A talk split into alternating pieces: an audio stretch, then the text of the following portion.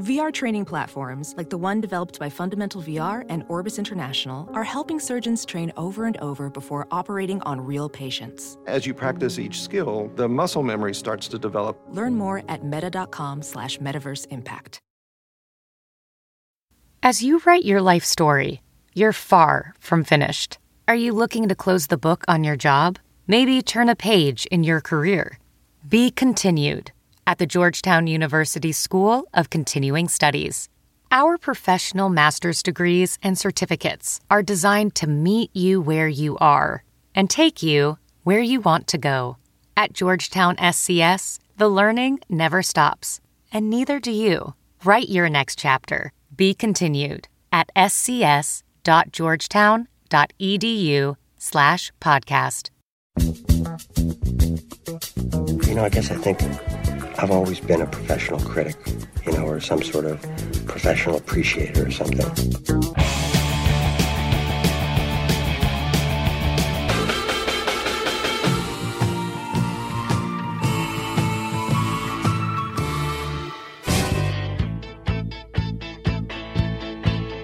Now, this is serious business here, man. Putting on a great show is the most important thing you can do. One great rock show can change the world. He's known as an electronic music pioneer, a successful pop producer, and a drinking game inspiration. Now, Brian Eno joins us on the show. I'm Greg Kot of the Chicago Tribune. And I'm Jim DeRogatis of WBEZ and Columbia College. We are joined by artist, producer, and my personal hero, Brian Eno. And we'll review the chart topping new album from Eno collaborators Coldplay. That's coming up on Sound Opinions. From WBEZ Chicago and distributed by PRX, you're listening to Sound Opinions. And now it's time for some music news.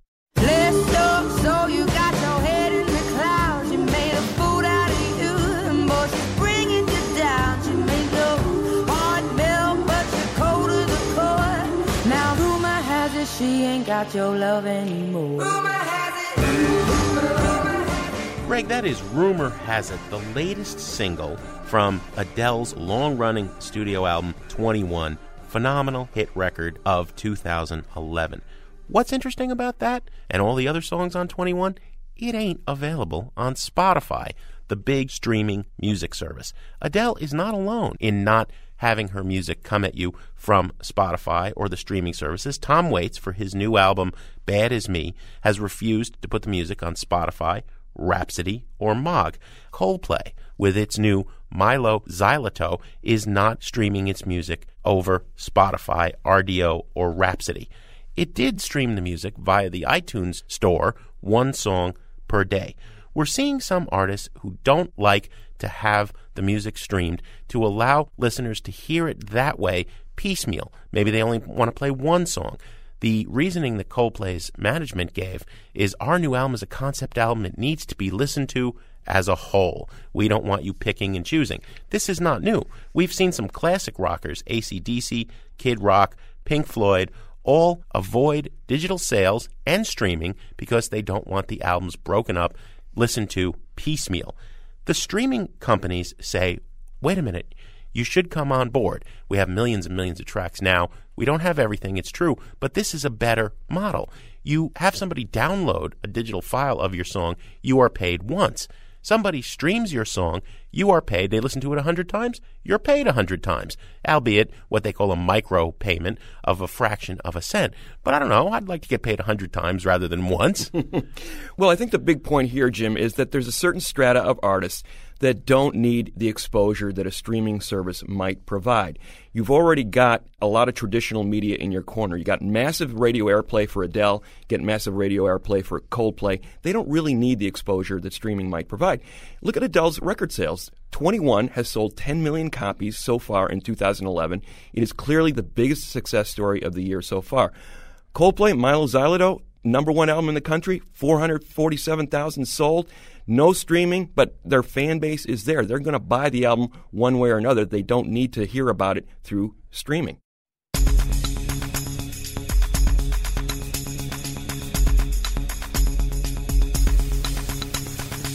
There is a glitch in the system outside the brain flow.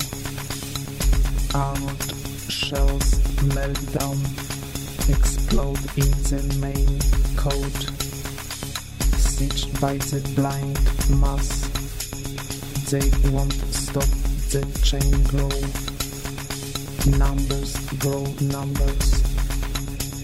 Working ants or quantum fires will flow on regardless of each abandoned carcass. You're listening to Sound Opinions, and up next, we're joined by legendary producer and electronic music pioneer Brian Eno. Now, if you're a regular listener to this show, you know that we drop Eno's name a lot. And there's a reason for that. Because the guy's not just an experimental innovator, but he's a major force in pop music as well. You cannot overlook the contributions he made as a founding member to the great Roxy music in the early 70s alongside Bryan Ferry. A lot of people forget that part about his career, but he really started as a performing musician in one of the most important bands of that era. Later on, he went on to produce and collaborate with a who's who of important artists in the 70s, 80s, and 90s. We're talking about David Byrne and the Talking Heads, U2 when they reinvented themselves, John Cale. We're talking about David Bowie, most recently Coldplay on its most recent studio albums. Now, he's also had an incredibly prolific career as a solo artist as well. Uh, his solo release, Drums Between the Bells, you're hearing a little bit of the, a track from that album right now called Glitch. And he's also got a new EP called Panic of Looking. Why do we bring Brian Eno's name up so often, Greg? He's got a hand in a million pots. You find a lot of interesting pop music somewhere, somehow, has a connection to Brian Eno. But in addition to all of his contributions to music and the recording process, there's something that doesn't get said about him often enough. He is the philosopher king of popular music. We've invited him on the show to share his thoughts about songwriting, recording, and the greatest instrument in rock history, according to him, the recording studio. He's joining us from England. Brian, welcome to Sound Opinions. Hello. I'd like to begin with your recent album, Drums Between the Bells, which is an album of poetry by Rick Holland that you set to music. For the last decade or so, you've been, in my opinion, very anti singing and anti lyrics. You've been quoted as saying that words box you in. Mm-hmm. So, how did this project, so heavily based on words, start out? Well, you're, it's quite true that I have been anti-semantic for a long time. But I think the problem is it pitches you into a cultural area that brings with it a whole lot of baggage, and I'm not sure I want to deal with that all the time. You can tell I like I like talking, and and I, I like talking about whatever thoughts are fresh to me at the time. And I'm just a bit worried that going back into that area, I'll be back in the bloody 70s, you know, and the, the conversations will kind of omit the subsequent 30 odd years. And it will all be, well, what did you mean by the line? Uh, I, and I, then I start to get angry because I think, why would you want me to explain that? It's like explaining jokes, you know. But uh, I mean, this is this is of course all an excuse. The real the real reason is it's very hard to write good songs, and you know now since I've now spent a lot of my life around people who are not only great songwriters but amazing singers as well. The sort of bar has been set a little bit higher for me. Mm-hmm. It's quite a stretch. But on the other hand, I've always loved poetry, and I've always loved what happens when you put words against music.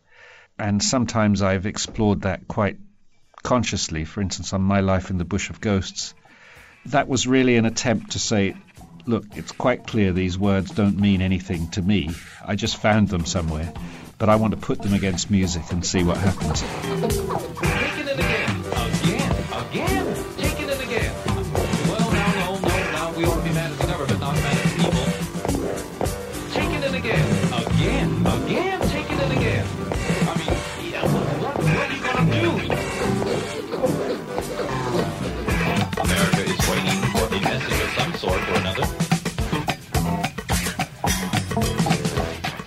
And I started experimenting years ago with putting spoken word against music.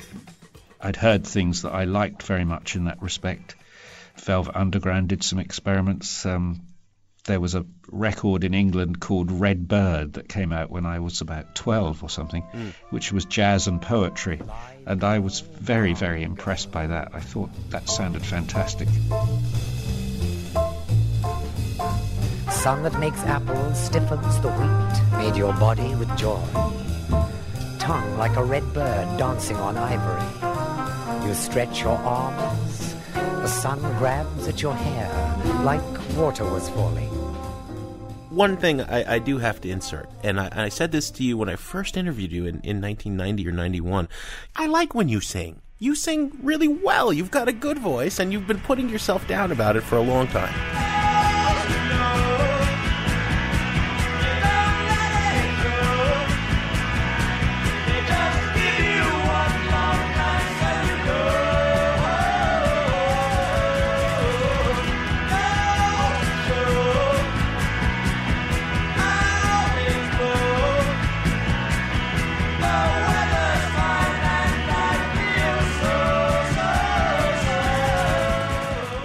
No, I love when I sing. Um, I'm quite unjustifiably self confident about my abilities as a singer.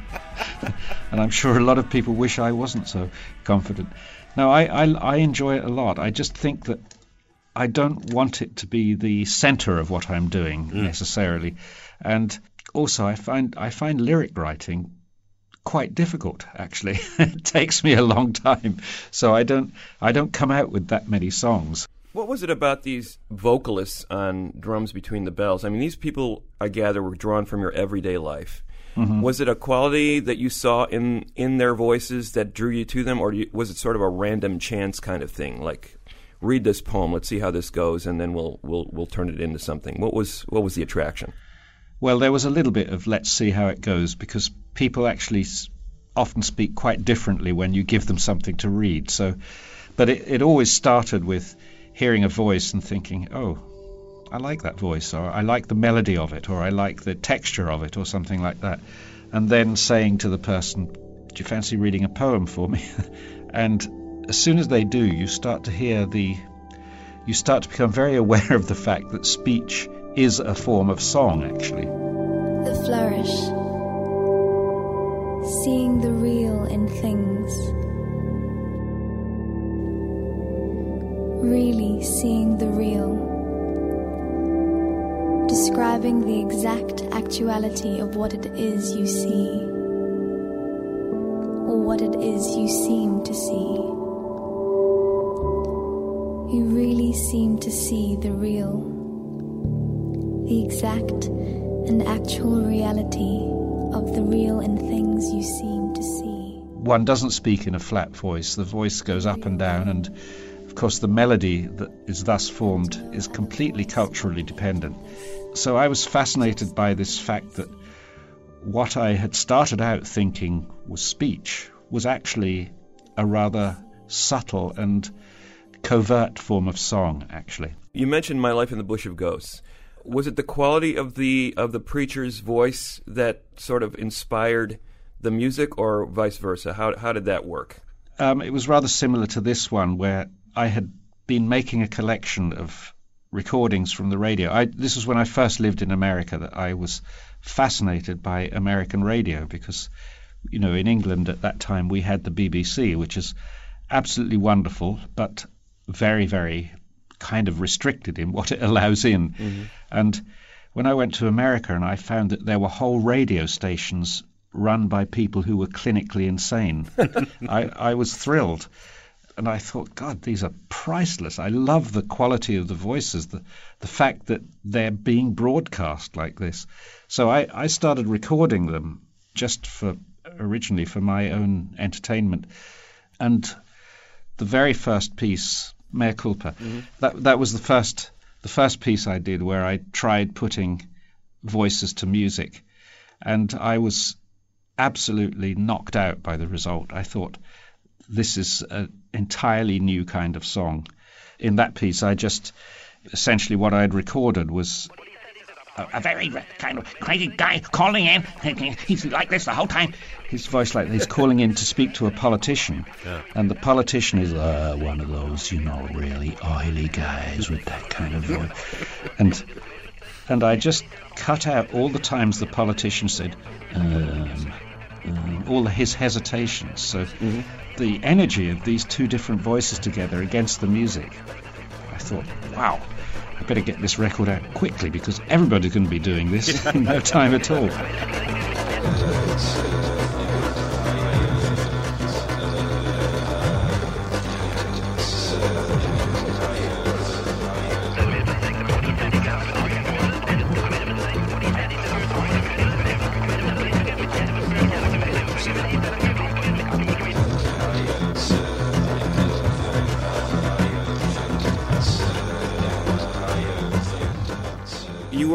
30 years ahead, or about 20. Uh, mashup mashup culture became huge uh, about 20 Yes. years later. But sampling was sort of in its infancy, at least, you know, in the hip hop realm. I know, I know in academic circles and in avant-garde circles there was some experimenting with that. How aware were you of that tradition when you did Bush of Ghosts? I was very aware of the sort of experimental music side of it. I, I knew about the work that had been done since Cage onwards, you know, of, of working with that famous Cage piece called Fontana Mix, which I think uses 14 radios tuned to different stations or something like that.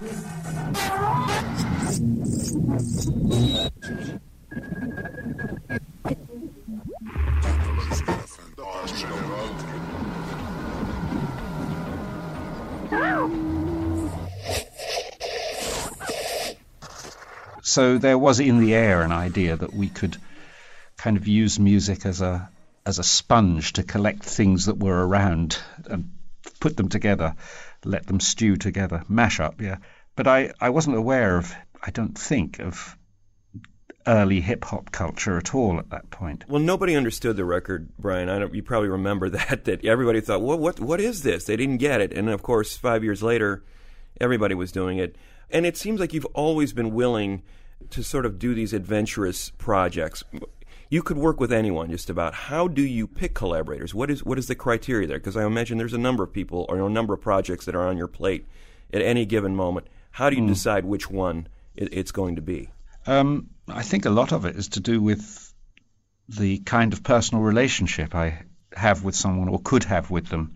I would find it very hard to work with someone I didn't like very much or didn't share my sense of humor, for example, because a, lot of the time there's a lot of a sort of undercurrent of humor going on, which I think probably would surprise people who, who must think that I'm a very serious person. Hmm. and for instance, working with David Bowie was was a wonderful experience anyway. He's a kind of a genius, you know. But the the part of it that I remember really well now is how how funny it was because he's extremely witty. I mean, one of the funniest people you could ever meet. I th- I think that really that's a lubricant to working together when people don't take themselves so incredibly seriously and can make a fun make a joke and make fun of you and make fun of themselves. It makes everything a lot lot easier. So you're saying those Berlin records were a barrel of laughs, huh? Working with- with Bowie? well, the funny thing is they were. Yeah. Yes. I mean they they we worked on them very seriously in the sense of we were both really committed to doing something to stretching it somehow, to going somewhere new. But there was a lot of fun during the making of them as well. I think with a good working relationship you can do that. You can keep a level of irony going at the same time as you're very sincerely engaged in something. You know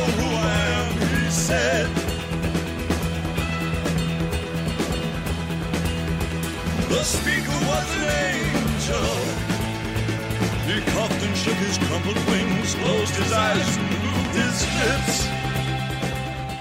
We'll have more of our discussion with Brian Eno in a minute on Sound Opinions from WBEZ Chicago and PRX. And later on in the show, we're going to review the latest Eno collaboration with Coldplay.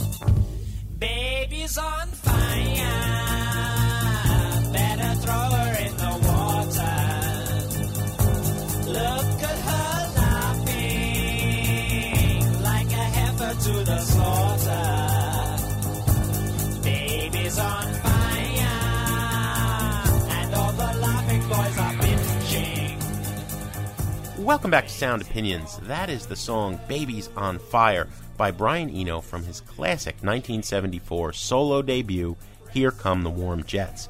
That album followed his two disc tenure with Roxy Music, and then Eno went on to innovate as a solo artist as well as a producer, working with Robert Fripp, Devo, David Byrne, and more recently U2 and Coldplay. Brian has been talking to us from England, sharing his philosophies and theories about writing, recording, and using the recording studio.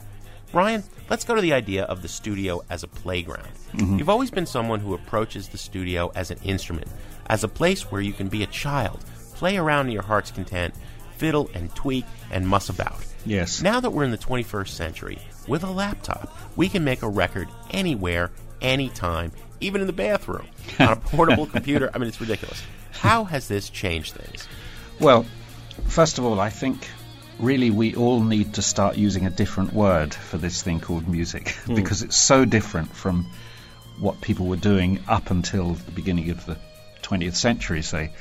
If you think about what happened to theatre and cinema, so you had this thing called theatre, and in about the early part of the 20th century, people started filming it and very quickly realized that you could do things with film that were entirely impossible in theatre. And they gave it a new name. They called it cinema, the movies, or something like that. It doesn't mean that theatre has, has died. It just means that it diverged into two separate art forms. Well, really, the same thing happened with music.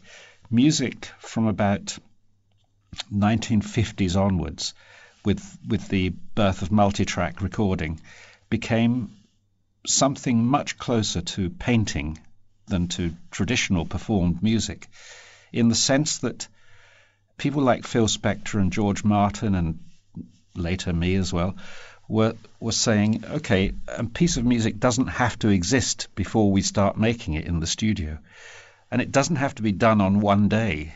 Yeah. Well, as soon as you have multi-track recording, you can say, well, let's do those drums today, and then let's put a guitar on next week, and then let's um, go back to look at those drums again, and we'll change the sound of them, we'll make them a bit brighter, or we'll do this or that. So it's a process much, much closer to painting than to traditional performed music.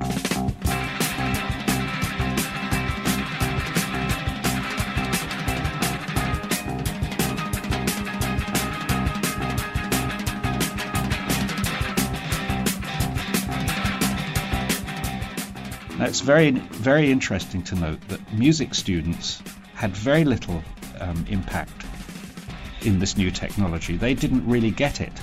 They were still anchored to the idea of performance and of, of the recording studio as simply a place that kind of transferred something out of the air and onto a record. But we art students thought, oh, this is like painting, but it's painting with sound.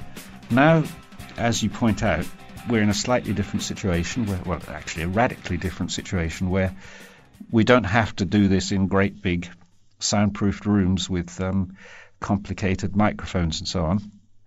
We can do it, as you say, in our bathroom, though my bathroom is very small, so Mm. I'd, I'd make ve- very small pieces if I were in Be, there. be a minimalist record. Um, very minimal, yes.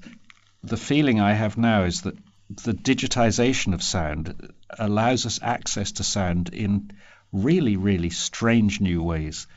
As soon as you turn sound into numbers, which is effectively what you do when you digitize it, is you allow it to be subject to all sorts of mathematical operations, which sometimes have nothing to do with our prior experience of sound.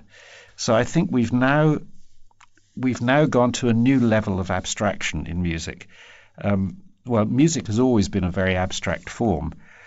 You know, it was a great breakthrough in painting in the early part of the 20th century when suddenly the subject matter could disappear. When Kandinsky walked into his, into his studio one night and saw one of his own pictures turned on its side. He didn't recognize it, but he thought, "Wow, Yeah. what's that?" Yeah. and he he he suddenly realized that a picture that didn't have a subject could still be a painting. Well, music has actually always been like that. Music is an abstract form. What I think's now happening with digitization is that it's it's a new level of abstraction, um, and we're only just starting to discover what that actually is and what it does to us. Was that sense of ambiguity, was that what drew you to black music? Because I think at some point you, you came to the revelation that when you were a teenager, yet almost your entire record collection was, was black music. Was it that ambiguity, that sense of, you know, you could sort of find your own place in that world because you didn't maybe fully understand it uh, through Yes. this music? Yes, I think I think that's exactly right. The history of that, for the benefit of your listeners, is that I, I grew up in a part of England, the east of England, where there were within five miles of where I lived, which was a small, almost village in Suffolk. Um, there were three very large American air bases, and there were lots and lots of cafes and coffee bars with jukeboxes, which had on them American popular music of the time. Now this this was a lot of this stuff was R&B from the south, stuff that you never ever heard in England. So it was music that I started to hear because my sister, my older sister, got a job at one of the bases and she would bring home these records and it was so amazing. I'd never heard music like this. I had no idea where it came from, who was doing it, who was listening, what they were excited about. I just thought it was like getting music from another planet, you know. And I loved it. Um, and it was only many years later that I realized that it was what you would now call black music. hmm Well, it's interesting because I think they, they always say that uh, the music you hear at, at a certain period of your life remains part of your DNA forever. It, it, it imprints you forever and it stays with you. Yes. And, I, and I, I felt like I heard a lot of that coming back in the record you made with Byrne a couple of years ago, the record you Mhm. guys collaborated on, that, that sort of heavy black music influence.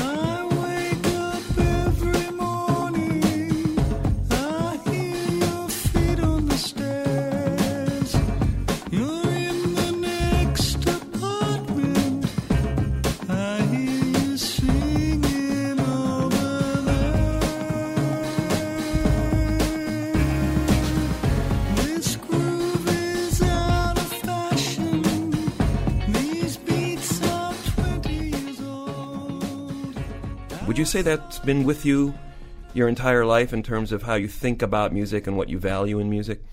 Yes, and and I think with David as well. I mean, I think that was really the thing that made it possible for us to work together so successfully, uh, Talking Heads and him in particular, all those years ago, because they had come to what they were doing. A lot of it had to do with sort of 1970s funk and people like Hamilton Bohannon and Al Green, people like that, that they'd been listening to, soul and funk.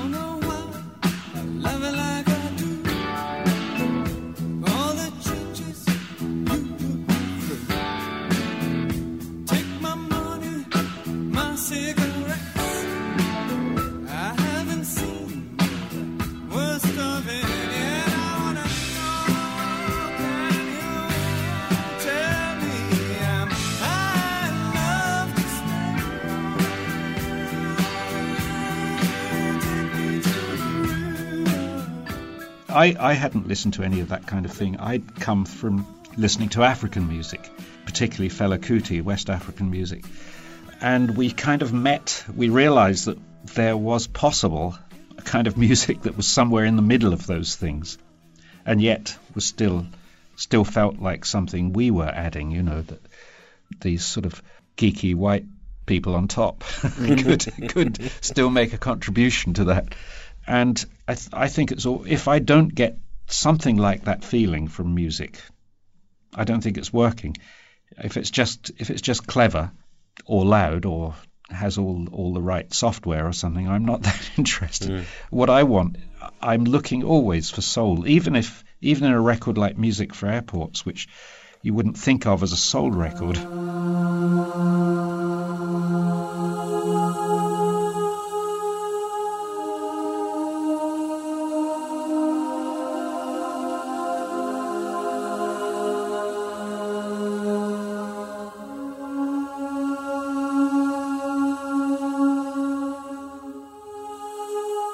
But if I'm not moved at that level, if I'm not feeling at some point that it's possible this could move me to tears or to dancing or to something slightly where I've slightly surrendered um, to it, if that doesn't happen, I don't.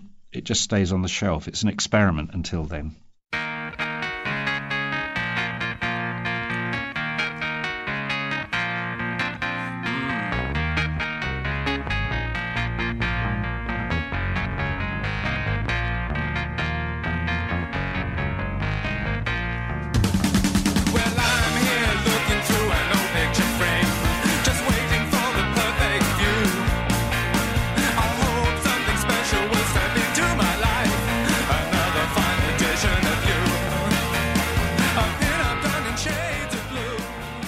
Blue. Let me play reactionary for one minute.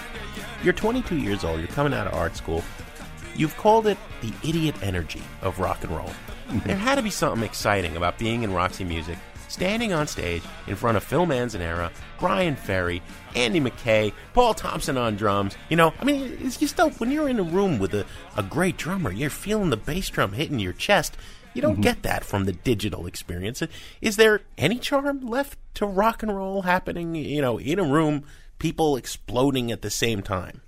I know exactly what you mean. um, well, of course, this is this is one of the reasons that I, I still do like working with bands Mhm. because bands still do that. You know, I think I think the biggest, I'd say, limitation of of the new digital life we live is that it puts such a big stress on on the individual again, and so you don't get that strange synergy that often happens when you're with other people, where suddenly you find yourself doing something that you wouldn't have thought of. So what tends, what often happens when you're working entirely on your own is that you keep sliding down the same uh, slope again and again. You know, this is this is your habit, but that's very good practice because when you take those skills that you've uh, acquired sitting in your own studio at night, as I often do, playing around with things, and you then go and work with other people, you find that you've got a whole repertoire of possibilities that you've been storing up, and you are so relieved to be deflected from your normal path Right, right. that that you put a huge amount of energy into the working relationship. If you think back to the um, 18th and 19th century, the, the huge technological discovery then was the orchestra. Well, I think the the great technology of the 20th century in music has been not the orchestra, but the recording studio. Yeah. Well, it's it's a weird world we're living in right now, Brian. I mean, I think you've talked about this where the fact that it is so easy to make a record now as Mhm. opposed to 30 years ago. This, in fact, is very empowering. It's de- democratizing music in a way that's never been before. The question is, is that a good thing? Well, I think there are two sides to this. Anyone who grew up in the 60s, as I did, will remember the enormous social power that music had then. It was enormous for two reasons. One was because it was a new medium that was being explored, and suddenly everybody could relate to it in a new way. It was very thrilling that it had broken open, much like, say, f- cinema did in the 40s, hmm. much like novels did in the at the end of the 19th century. When a new medium appears like that, and everybody knows about it, and everybody's keeping up with it, it becomes a cultural center through which people can connect with each other, can talk to each other. And music certainly did that. And part of the reason it did was because there was a very narrow bottleneck on what was getting released, because there weren't that many record companies, there weren't that many radio stations, certainly in England, and so quite a narrow stream of stuff was coming out, and therefore everybody knew everything that was going on. Now I think we're in quite a different position. What's happened in music is rather like what happened in literature. You know, in the, at the end of the 19th century, everybody knew what Dickens was writing, what Jane Austen had written, and so on. Nowadays, there are thousands of novelists, millions of books, and mm-hmm. Mm-hmm. hundreds of ways of buying them. And so it's impossible to have a, a scene that is so centered as it once was. Well, that's not bad. It just means we're in a sort of tropics now rather hmm. than rather than what we were before. We have a, a tropical situation where there are thousands of species of music around, and they're all constantly crossbreeding and hybridizing. It's very exciting, but you you can't keep up with it easily.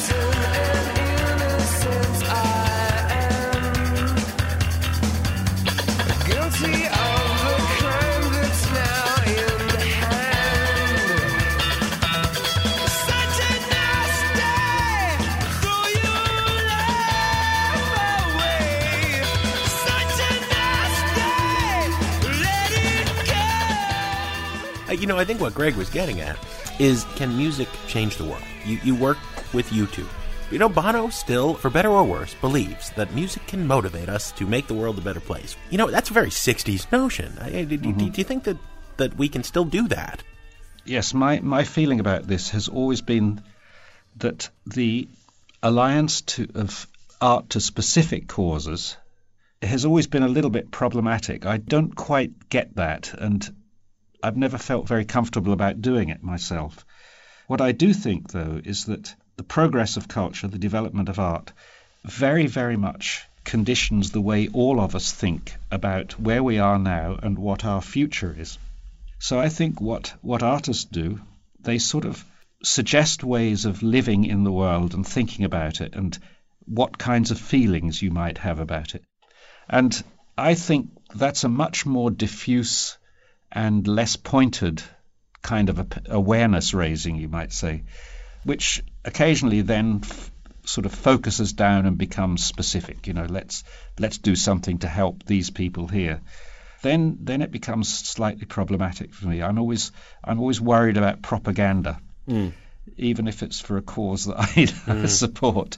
And I think I'm worried about it because I distrust using emotion as a way of getting people to support things that I believe in. I distrust revolutions based on emotion rather than rationality. Mm-hmm. Perhaps I shouldn't, but I, I still do. I, I don't feel good about ever using my work in that way to sort of try to change somebody's mind. I would, I'd rather think that I could persuade them through reason than through emotion. That's interesting. Well, One of the things you said when I talked to you a few years ago was that music could create conversation, and conversation was a great way to lead to new ideas. Mhm. I'm talking about artists like uh, David Bowie uh, that you worked with, Talking Heads, and especially Devo. Yes. Taking these ideas about the society and the culture, floating around them, and weaving it into their music. They weren't really beating you over the head with any of it, but isn't that what you're sort of talking about? This Mhm. ongoing conversation that music can have with the culture without turning into a political propaganda thing, as you were Yes, yes. saying. Well, I'm glad you mentioned Devo because I I've always thought they were such an important band and kind of not. I I don't think they were properly appreciated in America, to tell you the truth. Yeah. And I think one of the reasons was exactly to do with this this issue that you've just stated. They were presenting and celebrating a different way of being. So if you think about the traditional images of rock and roll musicians anyway, it's all to do with sort of passion and out of controlness and abandon and something somewhat adolescent and sexy and everything, all those sorts of things that we usually think of when we think of the traditional pouting lead guitarist. and suddenly this band comes along. Not only them, I mean, there were other people. Elvis Costello is another example. Talking Heads is another example. These people come along who are clearly thoughtful, slightly eccentric, culturally bright and aware, slightly geeky, mm-hmm. and they say, celebrate this.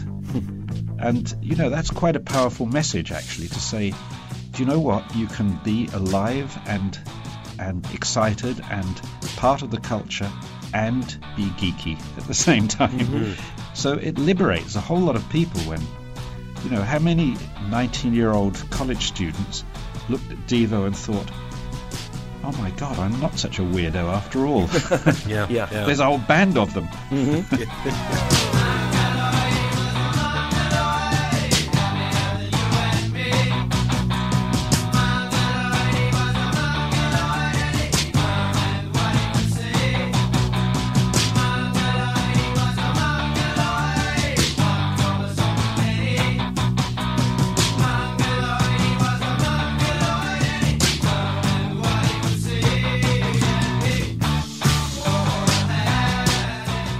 you know, the other thing I wanted to follow up on, Brian, was the the whole notion. I, I, I constantly I talk to musicians all the time, and they talk about the recording process, and they go, mm-hmm. you know, there are no rules. You can do anything you want. That's the exciting thing about it.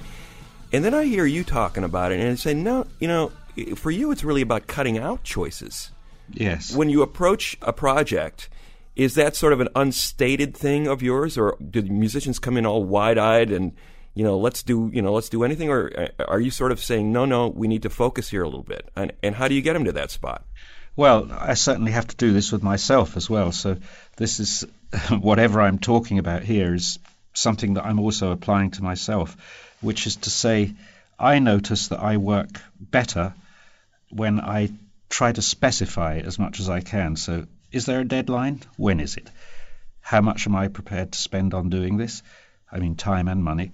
What do I intend to do with it when I've finished? Is it going to come out as this or as that or so on and so on? All of, all of those things sort of form the skeleton of what you're doing, and they help a lot. They cut out lots of possibilities. Now, anyone who's been in a studio in the last 10 years knows that there are, in fact, anyone who's just looked into a music program in a computer, like Logic or Reason or anything like that, knows that there are thousands and thousands of millions of things you could do.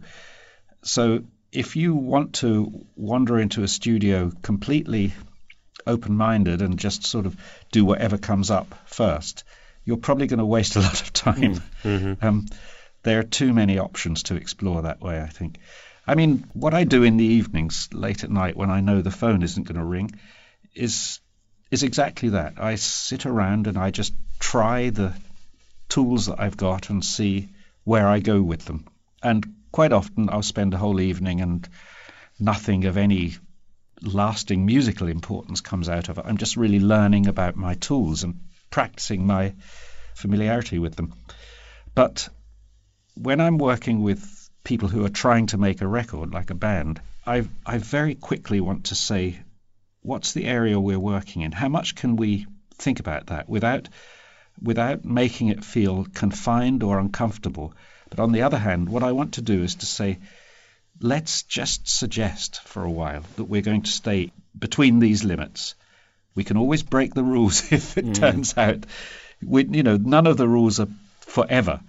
The rules are really there to help you enjoy the game more. Just like, you know, no game is fun if it doesn't have any rules. The the reason we like games is because there are rules within which we can develop skills and sensibilities and ways of communicating with each other. Well, it's the same with music. That it, it doesn't. This has always been my problem with free jazz. Actually, I th- I think it's not free at all. It's just confined by whatever habits you you Mm. happen to have. Funnily enough, it's it's rule making or limit setting that makes you break your habits. Because in order to do what you want to do within those limits, you often have to behave it or invent a new way of behaving. We would love to talk to you for the next four hours, Brian. but uh, we realize that there are limits to everything. We cannot thank Brian Eno enough for being our guest on Sound Opinions. Thanks so much, Brian, for spending some time with us. Oh, well, it's been a pleasure. Thank you very much. It's lovely to speak to you again. Brown eyes and I were tired. We had walked and we had scrambled through the moors and through the briars, through the endless blue meanders in the blue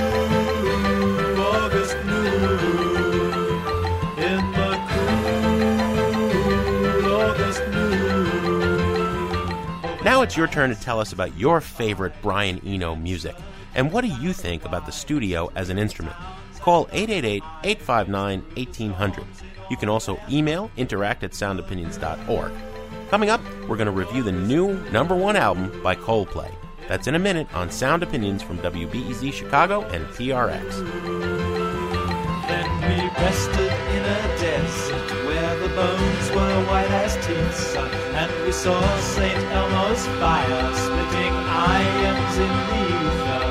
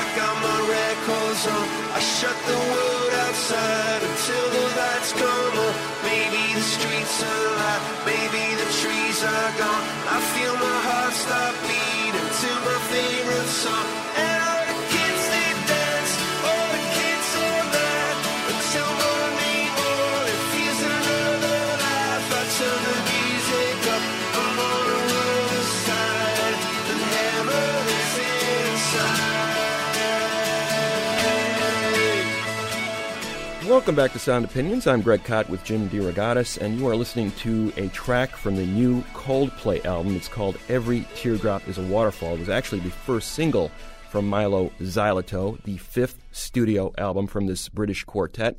Coldplay, one of the most dominant mainstream rock bands in the 2000s, sold 40 million records in the last decade. Quite an accomplishment in an era when supposedly CD sales are down and mainstream rock is no longer as popular as R&B and hip hop.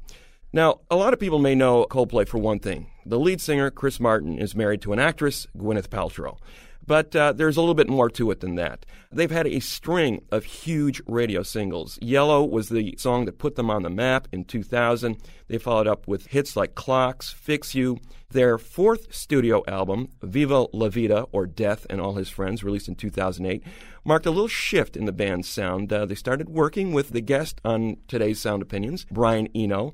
Enofication is the element that he brought to their sound, a little tweak on what Brian Eno does in the studio as sort of a philosopher, guru, and confidant. Now we have a fifth studio album, Mylo Xyloto, that Eno again contributed mightily to. He co wrote all the songs with the band. We're going to give it a review in a second, but let's play one of the new tracks. It's called Paradise from Coldplay on Sound Opinions. When she was just a girl, she expected the world, but it flew away from her reach. So she ran away in her sleep.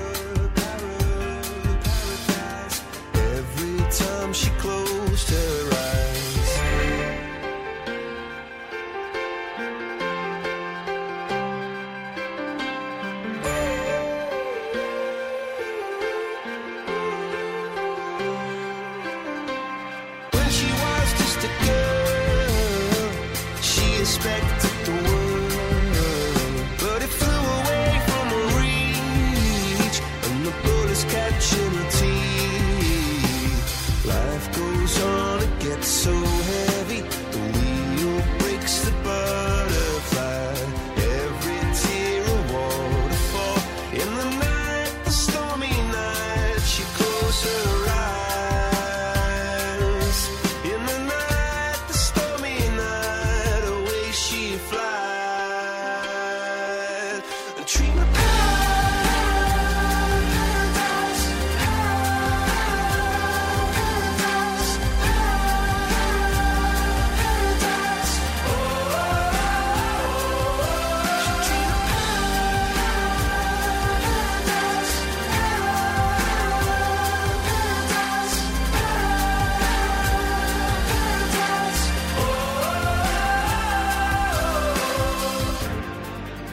Paradise by Coldplay on Sound Opinions. Greg, you know, we've worked together all these years. I've never asked you this. How do you feel about rice pudding? I'm not a huge fan. You know, yeah, right. It's hard to get excited about rice pudding, but every once in a while, you know, your stomach's a little upset, Mm. but you're hungry or you have a cold. It's exactly what you want. And you want it exactly because it is not exciting. You can have a four star chef come in and deconstruct and reinvent rice pudding, but really, what is the point? The point of it is to be bland, and sometimes blandness can be a fine thing. This is how I felt about the first two Coldplay albums. Now, they threw us a left turn in 2005 with X and Y when they suddenly discovered Can and Neu! and put a little bit of krautrock into the mix. All well and good. Still Coldplay? It's like putting a little cinnamon on top of the rice pudding. Nothing radical. When they have Eno come in, hero or no, I will say there have been productions Eno has done that have not done a darn thing for the artist. I would refer you to James, the Mm. jangly alternative band in the 90s. The big problem is Coldplay thinks that just by hiring Eno, it can be really inventive and stretch the envelope. And Mylo Xyloto is a concept album about Mylo and Xyloto, this beleaguered couple in love in a like post-apocalyptic landscape and urban chaos. Chris Martin is an appealing guy, is an okay crooner. He's got that piano thing going, he's got that beard thing going. I know why Gwyneth loves him, all right? But singing lines like life goes on and gets so heavy, the wheel bends the butterfly. Mm. Oh my god, it's like losing my lunch. Even rice pudding has to go. There's good rice pudding, there's bad rice pudding. This is the bad stuff. This is a trash it record. It is a fun game to just sort of quote random lines from Mylo Xyloto, though, Jim. You got to admit. It's a better drinking game than the Eno game. You could just pick out any song and pick out a line that is just laugh out loud funny with the earnestness, the, the over the topness of it. Just us against the world, from underneath the rubble, sing a rebel song. Took a car downtown where the Lost Boys meet. I mean, coming out of Chris Martin's mouth, it just doesn't make a lot of sense. This kind of street urchin, you know, these two waifs running away from the world, trying to find a place uh, against the oppressive forces out there, clearly modeling himself against 70s Springsteen here. Or should I say, the killers trying to imitate Oh, Bruce yeah. Springsteen. And now Coldplay imitating the Killers doing Springsteen. It's almost like a second, third hand version of it. They write arena sing alongs. That's what this band has come down to. After five studio albums, I am terribly disappointed in this one because I found things in the first studio albums to, to like quite a bit. And I thought that uh, Eno did a decent job with them on Viva La Vida album in 2008. But on this one, it wasn't like he was even there. I wish we had heard Mylo Xyloto before we interviewed Eno. Otherwise, we would have asked him about it. As far as I'm concerned, Coldplay is the sensitive guy rock answer to the Black Eyed Peas. You know, party till you pass out anthems from the Black Eyed Peas. Let's rebel together, people from Coldplay. Not a very good formula. I think this is a trash it record. So a double trash it for the new Coldplay, Mylo Xyloto. Greg, what do we have on the show next week? Next week, Jim, we have one of the most exciting new bands of 2011, a live performance from Wild Flag. Greg, as always, we have some thank yous to say on the way out. Our own wizards of the recording studio. Sound Opinions is produced by Jason Saldanha, Robin Linn, and Annie Minoff. And our fearless leader, our executive producer, Torey Southside Malatia. If he was a Brian Eno song, it would be Mother Whale Eyeless.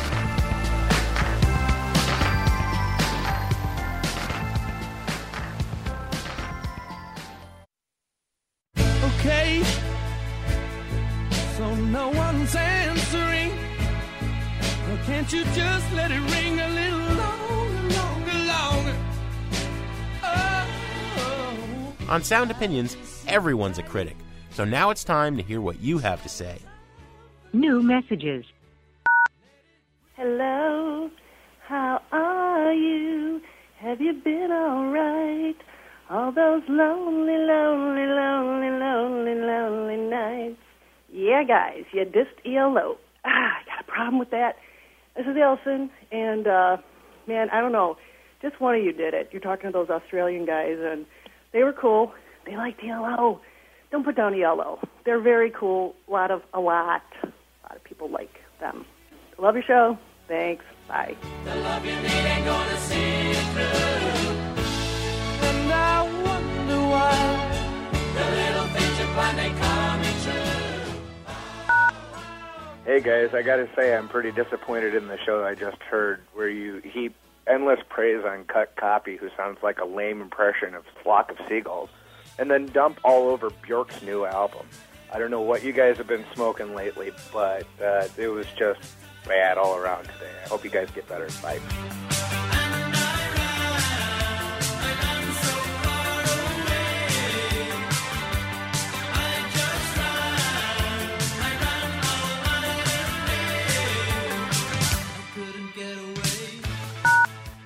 Hi, guys. My name's Richard. I live in Brooklyn. And I just heard you play that uh, Bruce Springsteen song, State Trooper, on your Halloween show. And I really can hear an unusual influence on Bruce's music in that song, which is the band Suicide. Now, I know Bruce has praised Suicide, and I think he recorded one of their tunes. And in that State Trooper, I really hear the influence of Suicide's masterpiece, Frankie Teardrop. Uh, both songs have that slight rockabilly reverb on the vocal. Both have like consistent pulsing beats. Frankie Teardrop. 20 year old Frankie. He's married, he's got a kid. And he's working in a factory. And also, they both end with a scream, although Bruce doesn't even try to compete with the scream that Alan Vega does at the end of Frankie Teardrop.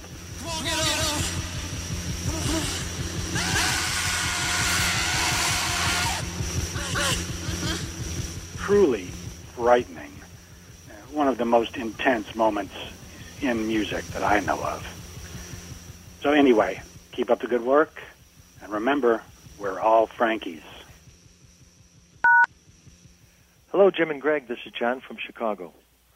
I'm not in love. Absolutely fantastic song production, though I don't um, think it's creepy at all. I think it's really erotic. My take on the song is that, you know, he's a macho kid who really is in love, but can't bring himself to admit it to her, and maybe even himself. And when you get to that part where the female saying, "Be quiet, big boys don't cry," boy, I don't know that there's a sexier voice on record. Be Quiet,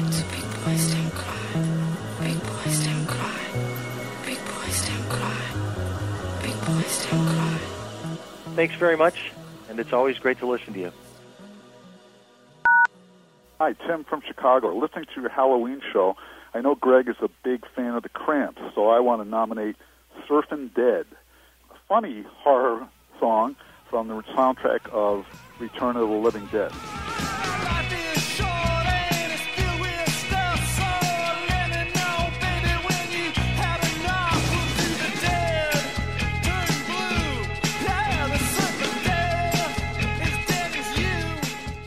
Also, there's a genre called horror jazz, and it was uh, he didn't start it, but Angelo Badalamenti, David Lynch's frequent collaborator, did a lot of horror jazz for the TV show and the movie of Twin Peaks. So that's my two. Doing a great job, guys. Take care. Bye.